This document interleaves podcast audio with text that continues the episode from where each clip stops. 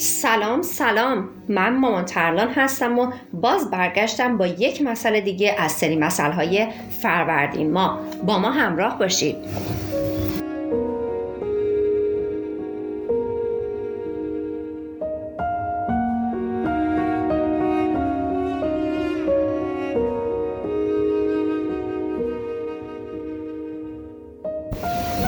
مثل در ادبیات ما جایگاه ویژه‌ای داره. هر مثل به خودی خود تاریخ فشرده که مردم امروز رو به ریشه های فرهنگی گذشته کشورمون پیوند می‌زنه. مثل ها بسیار ارزشمندن زیرا عمری به درازای عمر انسان دارن. هر مثلی تاریخ و قصه شیرینی داره که از نوع زندگی باورها و آداب و رسوم اجداد ما پرده برمیداره. و به ما امکان میده که با تکیه بر تجربه های پیشینیان بهتر زندگی کنیم. هیچ یک از قصه های این کتاب ساخته ذهن نویسنده نیست بلکه بازگویی قصه هایی که ضرب المثل را پدید آوردن. این کتاب برای بزرگترها کتاب مرجع قصه گویی و برای کودکان و نوجوانان مجموعه قصه شیرین و ایرانیه. این متن که خوندم نوشته پشت جلد کتاب مسئله و قصه ها قصه هایش از انتشارات خوب مهراب قلم هست که برای هر ماه داستان سی مثل رو جمع آوری کرده و در کل مجموعه شامل دوازده جلده. نویسنده این مجموعه شاعر خوب شعر منیار مهربانم جناب آقای مصطفی رحمان دوست هست.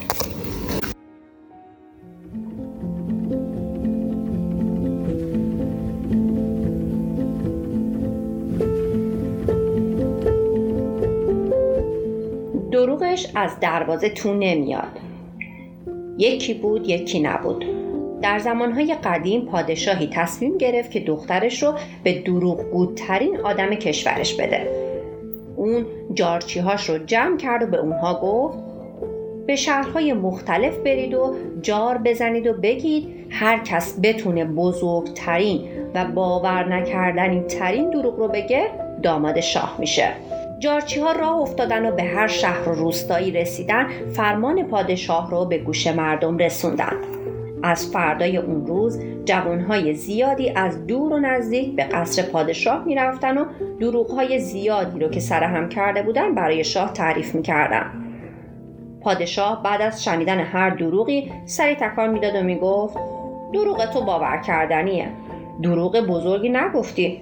دروغ که از در میاد یک پاش میلنگه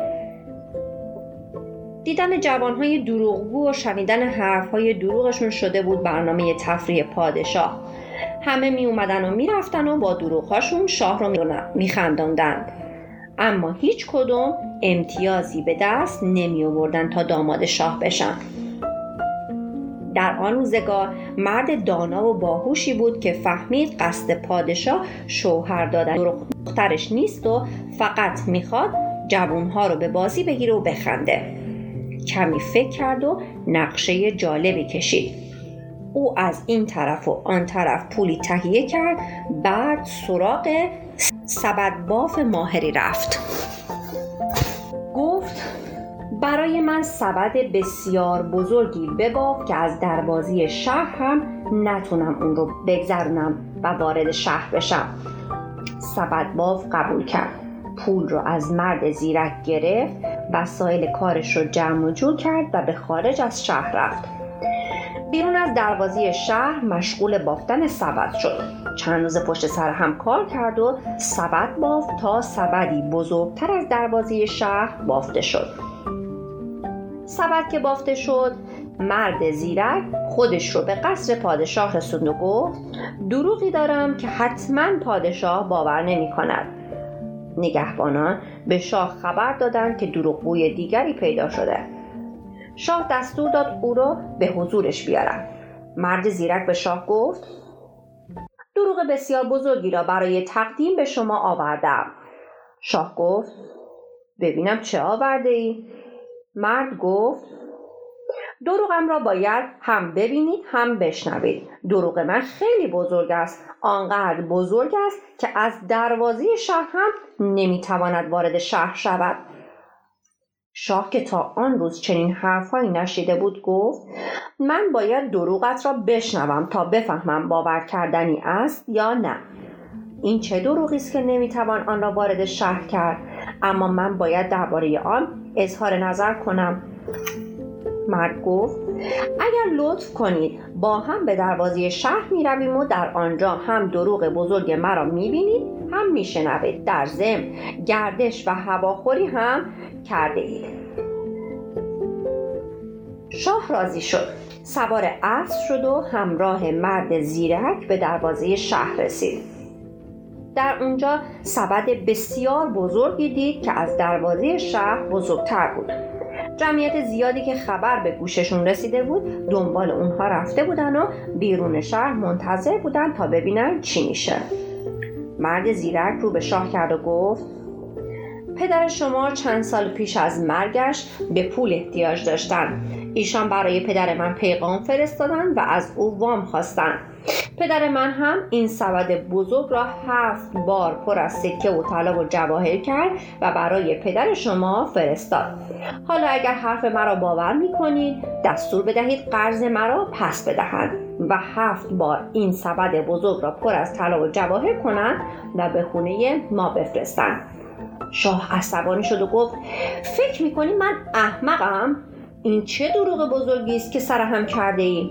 مرد گفت خب اگر حرف من دروغ است و اون رو باور نمی کنید دخترتون رو به عقد من در بیارید.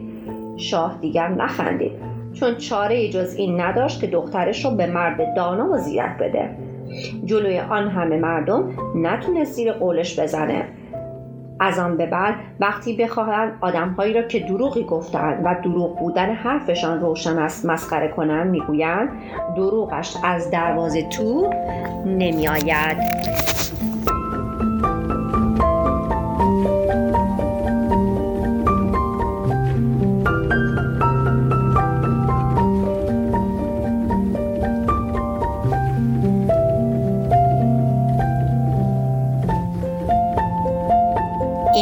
یک داستان و مسئله دیگه از سری مسئله های فروردین ما امیدوارم که گوش کرده باشید و خوشتون اومده باشه.